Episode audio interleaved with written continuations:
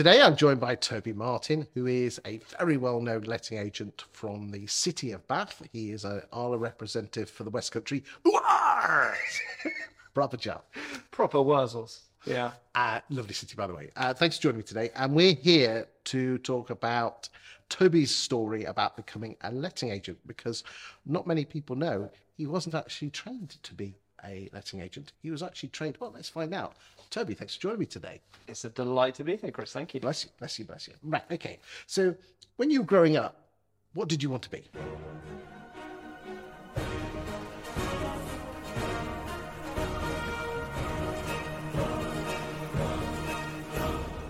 Okay, uh, you can choose from cricketer, Yeah. um, musician, Okay.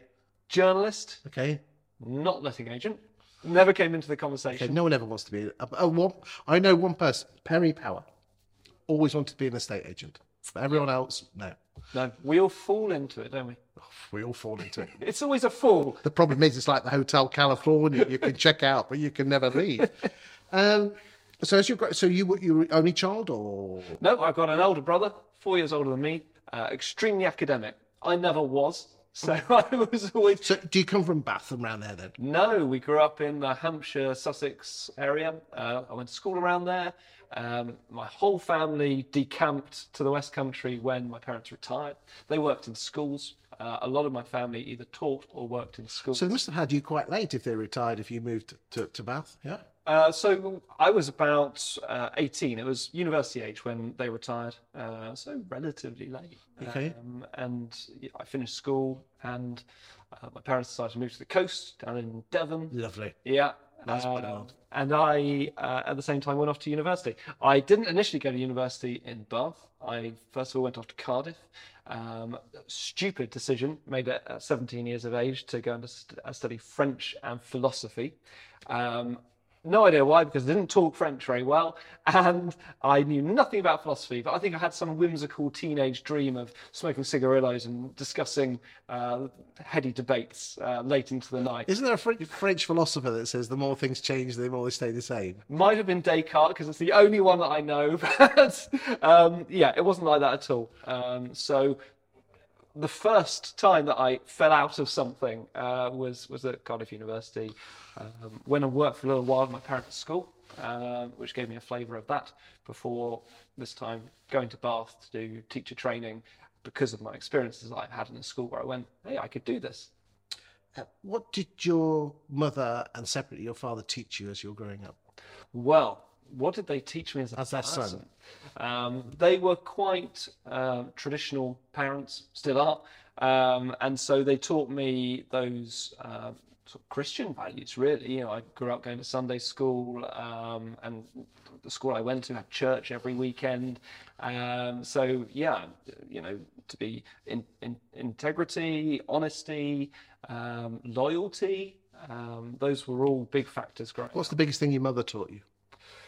To be honest and uh, an upright, reliable person. Okay, and Uh, your dad?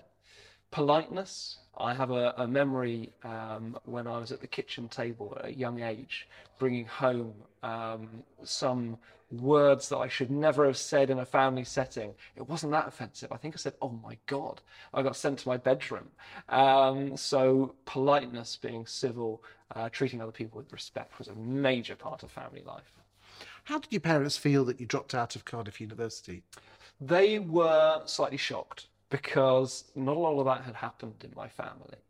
And also because I hadn't shared any of my struggles with them. So it was literally me knocking on their door one day with my bags saying, I'm home and it's not even Christmas yet.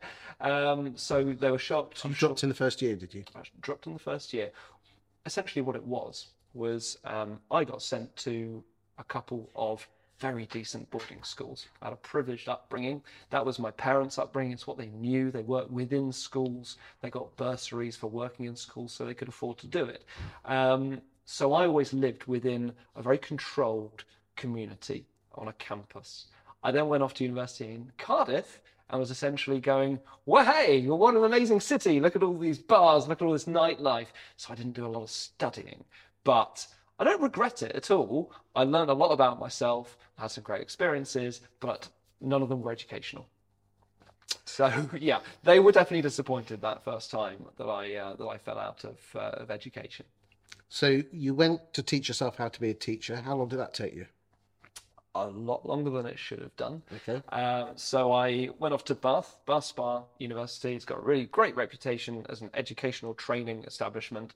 Uh, I did a three-year uh, degree with a view to teaching primary kids. Um, about halfway through that, I went, oh, actually, no. What I want to do is I want to teach English at secondary because I've developed a really passion, a real passion for that. Um, but what that meant was I had to do an extra year studying to top up my English knowledge. Only then did I get to do my PGCE. So all in all, it was a five-year course. So I, I could have qualified probably just about to be a doctor, I think, but instead I came out with a degree in education and English. So you went into so, so this is around 09, somewhere around there. Yeah, that sounds about right. Um, you went to be a teacher. I went off to be a teacher and Secondary school English. secondary school English. Uh, first interview, got offered my first job. Of course, I took it. Didn't even think twice about it. Uh, I was grateful for the opportunity, and um, never really occurred to me that I, long before then it had been ingrained into me that this was the career path for me. It was what I was going to do for the rest of my life because you know my parents worked at a school, my uncle and aunt were head teachers at a school. We were a teaching family, and teaching is something that actually does get passed down in families. So um, it was just something that I assumed was going to be for me. And I, I'd done great at the training. I'd flew through my first interview and got offered my first job. So it was a shock to me when it wasn't what I thought it might be. What was the biggest letdown? The biggest letdown was the support that I was offered within the school. Um, it was a really turbulent time, not just for me, but for the school and the English department. You had teachers off on stress leave. You had um, someone off on uh, the head of department off on maternity leave, which meant that there was an acting head of department. Everybody was just trying to do their own job, and not worrying about supporting other people, supporting a brand new teacher who, to be honest, really didn't know um, So you were kind of thrown in at the deep end. thrown in the deep end. It was in that job that I learned the phrase door handle planning. Door handle planning was when you plan the whole lesson as you're turning the handle to go into the classroom at the start of the lesson, which is no way to do any kind of job. But that was the culture that was within that school. You just survived lesson to lesson. And it was terrifying existence going into a lesson not knowing what you were going to do until you set foot in the classroom. Um, so it was a, a really low time for me. Um, you've got well-known tropes of teachers crying, uh, crying in the book cupboard, and that was me. Uh, it was a struggle to get through that year, and, and I had a really dark time around then for me. Uh, so yeah, it, it was um, a really stark realization when I suddenly realized actually I had to find something else to do. This wasn't for me. What did your parents say when you bailed out the second time? Well, do you know what? I didn't tell them. I bottled it all up, and they were on holiday in Ireland when they got a phone call from me saying, I quit my job. And shock. I, I felt so sorry for them. I dealt with it so poorly uh, by keeping it all to myself, by not discussing my troubles with anyone other than my uh, my partner, um, and it, it was it was a terrible way to deal with a terrible situation. I know that now, but it's very easy to do that when you're in the eye of the storm, and, all you can do is either deal with it or stick your head in the sand. Do you wish you'd have done it differently with hindsight? I wish I hadn't stuck my head in the sand. Absolutely. Um, it, I, I did not ask for help. Uh, Has it made you a better person? yes, uh, categorically. And uh, with the benefit of hindsight, I have no regrets about it. And I think that there is something about that experience of absolutely failing a job that sets you up for success in the future. As long as you learn from it and you front up to your shortcomings and your failures, then it was a really informative uh, experience. Uh, and also just the experience of working in a school setting, dealing with rowdy kids as well. What support did you get from your partner? That it was just your partner this time. Was uh, was it Chris? Uh, Stina. Steve? Yeah. yeah. So then partner, now wife, um, yeah, Stina, who is, I mean, I, I couldn't ask for more. She she's um, loyal to the point of blindness. Uh, you know, she just wanted me to do whatever I thought was best. How did you guys meet? How did you meet Stina? Okay, so I met Stina um, when I was doing my teacher training, and we had uh, an assignment to um, go out and record a video, which might becomes very relevant later on in the story, um, about the importance of learning English. Um, it was first day of term, and, and you know get to know each other, go out and record this video. So we decided to do vox pops around the streets of Bath, walking up to people saying, you know, what's important about English to you. Um, and she was working on a flower store. She's a florist uh, outside her shop. And um, I spotted her across the street and I thought, I want to talk to her. Um, and so I went and asked her what the importance was of English. And that somehow wound up for us going for a drink the next evening. And uh, it went on from there. You smooth. First and last time, likely to be the last time uh, I'll ever do anything like that, but somehow it panned out. That, that p- paints me uh, it, far smoother than I, I am, I can assure you. So you're going out with a florist. You can hardly buy flowers, can you? Really? and and to this day she complains that I don't, and to this day I still don't because it's Colston Newcastle. Yeah, but It's the thought that counts. she tells me that she would like flowers more, but But then, then get off your backside and sort it out. we'll do. I, I feel very sorry for you, Steve. and maybe you could, there was a, there was an advert in the in the eighties where where where uh, it was a perfume, and he bought a like a little uh, brooch of flowers. So that's a little tip for you there. You heard it clear from me. Yeah. But if she watches this, I'm not going to get any of the credit, but I'll still try. Just well, get off your backside. You've got you've got about six weeks before this comes out. Get your get out, get your finger. out. Right. Okay. So Stina was was uh, was guiding, supporting you, and happy to you know obviously your your charm. Um, well, you know, walking up to a flat. what it is, Yeah. yeah. yeah. Um, sorry, I'm laughing here. Um, so you went to work for an administrator at a, an education firm. Is that right? Yes, my, my first job after teaching was I, I was temping, so I was really looking for anything. But it so happened Were you that renting a house at this point, or did we were renting. Yes, we were. you moved in? You don't know about it, do you? It was not my initiative, but we moved hell. in very quickly. Yes. Wow. Oh, Steve, Steve was a lady in a hurry. Um, yes, I, I've been told that I've taken far too long over everything, and we haven't even got to you know marriages and births yet. But um, we moved in very quickly, um, and that was actually when I started my first teaching job. It took you six, six or seven years to get your first child. What are you doing? Trying to get me around. You sound like my wife. um, but yeah, we were living together. We were renting, and um, I had to temp. I had to take whatever was available Yeah, you got to to me. pay your way, haven't you? You got to pay your way, so I couldn't be fussy. I had no idea what I wanted to do as a career, um, just that I had been working in teaching. So this whole admin role in in an educational uh, training provider is what they were uh, seemed apt. Uh, but really, I wasn't doing anything educational. I was doing computer work and admin. Okay. And then the bright lights of letting agency. so go on then. How did you fall into it like the rest of us? Well, it was very much a tumble uh, by accident. It, it was, again, uh, temping, you look for whatever's available on a permanent basis and you're not fussy when something comes your way. And it happened to be an admin role in a, um, a, a local independent single office lettings agency who had, I think at that time, about four staff um, and they needed, they, they were growing, so they needed an extra person really to do the admin roles around the office. Okay. Uh, so it's very much the bottom rung of the ladder, but it was a permanent job, and I wasn't going to turn it down. Can you remember your first day? I remember uh, some of my early days. Um, I don't specifically remember my first day, but I do remember that uh, we were structured across two offices, and I was in the, the upstairs office, which we call the back office, uh, very rarely seen by the general public. It was just me and one other person, uh, and then there were three downstairs. And I was, I do remember feeling nervous because I knew nothing about this industry, this line of work, really what I was going to be doing. Um, I just remember that I had to put on a suit and tie, even though I wasn't seeing the general public, and uh, go in and, and learn from scratch on day one. Did you enjoy it in the early days? I did enjoy it, yes. Um, less to do with the, the work itself, which was uh, fairly uh, banal, um, but it was a really good office environment. Um, the team got on well together. Um, and it was a case of working with people who I liked as opposed to necessarily the work that I liked. So you, you've been there since 2011, and so you've moved up through the ranks of assistant manager, property, you know, property administrator, and assistant manager, and then director and general manager. What have you learnt going through that progression?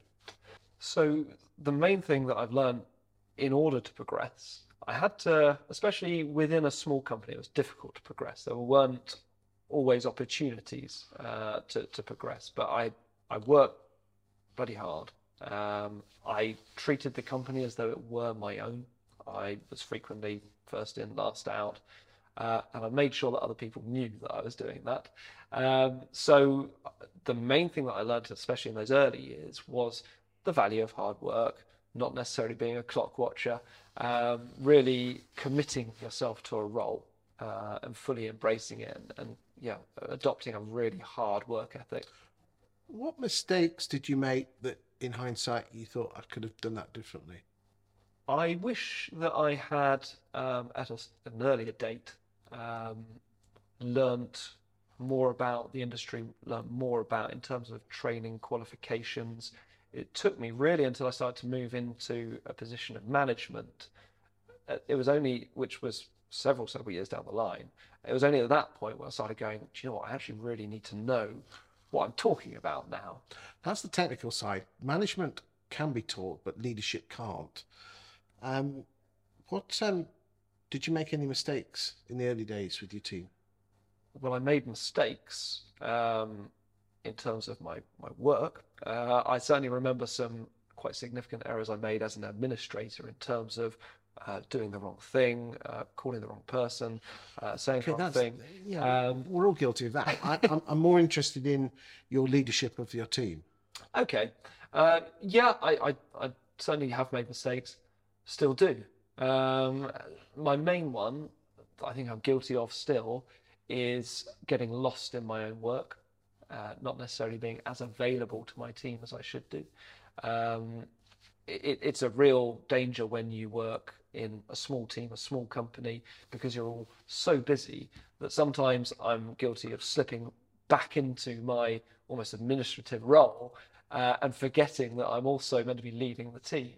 Uh, so that can make you slightly inaccessible, unapproachable to your team if you're giving off this uh, image of you know, too busy to disturb.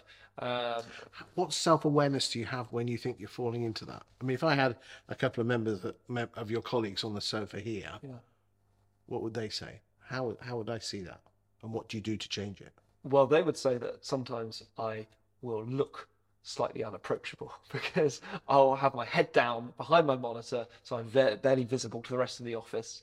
Uh, and if anyone uh, comes to ask me something, I will probably look as though I had rather they didn't. Um, so I'm conscious of that, and it still happens. Um, Are you what we- getting better at it? I'm getting better at it, I think. I'm more conscious of it. And ultimately, all we can do is be more aware of our shortcomings. Uh, so I have to make an effort to step away from my desk throughout the day, uh, to go around the office, chat to people, make sure they know that they can talk to me, uh, and that I'm not too busy uh, for them. You know, I, I have time for them. Good stuff. Good stuff. Um, finally, you joined Arla as a regional executive last year for the West Country. Um, why did you do that? I did that because I'd already started to see the benefits in the year or two preceding that from my Arla Propertymark membership and also from extending my network, my professional network. I was very guilty in the first five, six years of my career of being very insular in my approach to work. To work, um, I think we had a real philosophy within our business that actually we were the best and we know what we're doing, so we don't need to have a network. We don't need to deal with other people from outside our company. Um, but since joining Propertymark and expanding my network, I've really experienced benefits from that. It's um, it's it's changed my working life. So the opportunity to uh, become further involved with Propertymark and continue extending that network and those experiences was one that I was really grateful for. Certainly wasn't going to pass up on. So, how old are you now? I'm 39 A mere baby. on the doorstep of middle age. No, I, When's your 40th? May the 5th, 2024. Well, I wish you well on that one. I hope you, I hope uh, Stina's going to do something nice because he's going to get you that little flowers. um, um, if I got you back on in ten years' time, what would I be seeing? More of the same. I think so. But obviously, we're all trying to uh, become bigger and better. So I hope that you'll uh, see someone who's grown professionally. Obviously, I hope that my agency would have grown as well. Um, but I'm definitely still on a learning curve uh, in terms of leadership management and, and day-to-day work in agency. I'm sure you've gone through the chair of Propertymark by then as well. Ten years, you say? I think so. Um, I think a lot of people uh, go for it a bit too soon, but I think I think if you probably give it another five or six years, I think it'll be fine. Let's say let's say 10, 10 to fifteen. Okay, no worries. There's no rush. Everyone says that when they go through the chair, they almost become no one. So move up to you know. Yeah. What do you do afterwards? I know. Gotta you have something left. I know. Too right. well, on that note, Toby, thank you for your time today. Thank Uh, you. You've been exceptional, and more importantly, I hope you, the viewer, have learned something from that. Thank you for your time today. Thanks, Chris.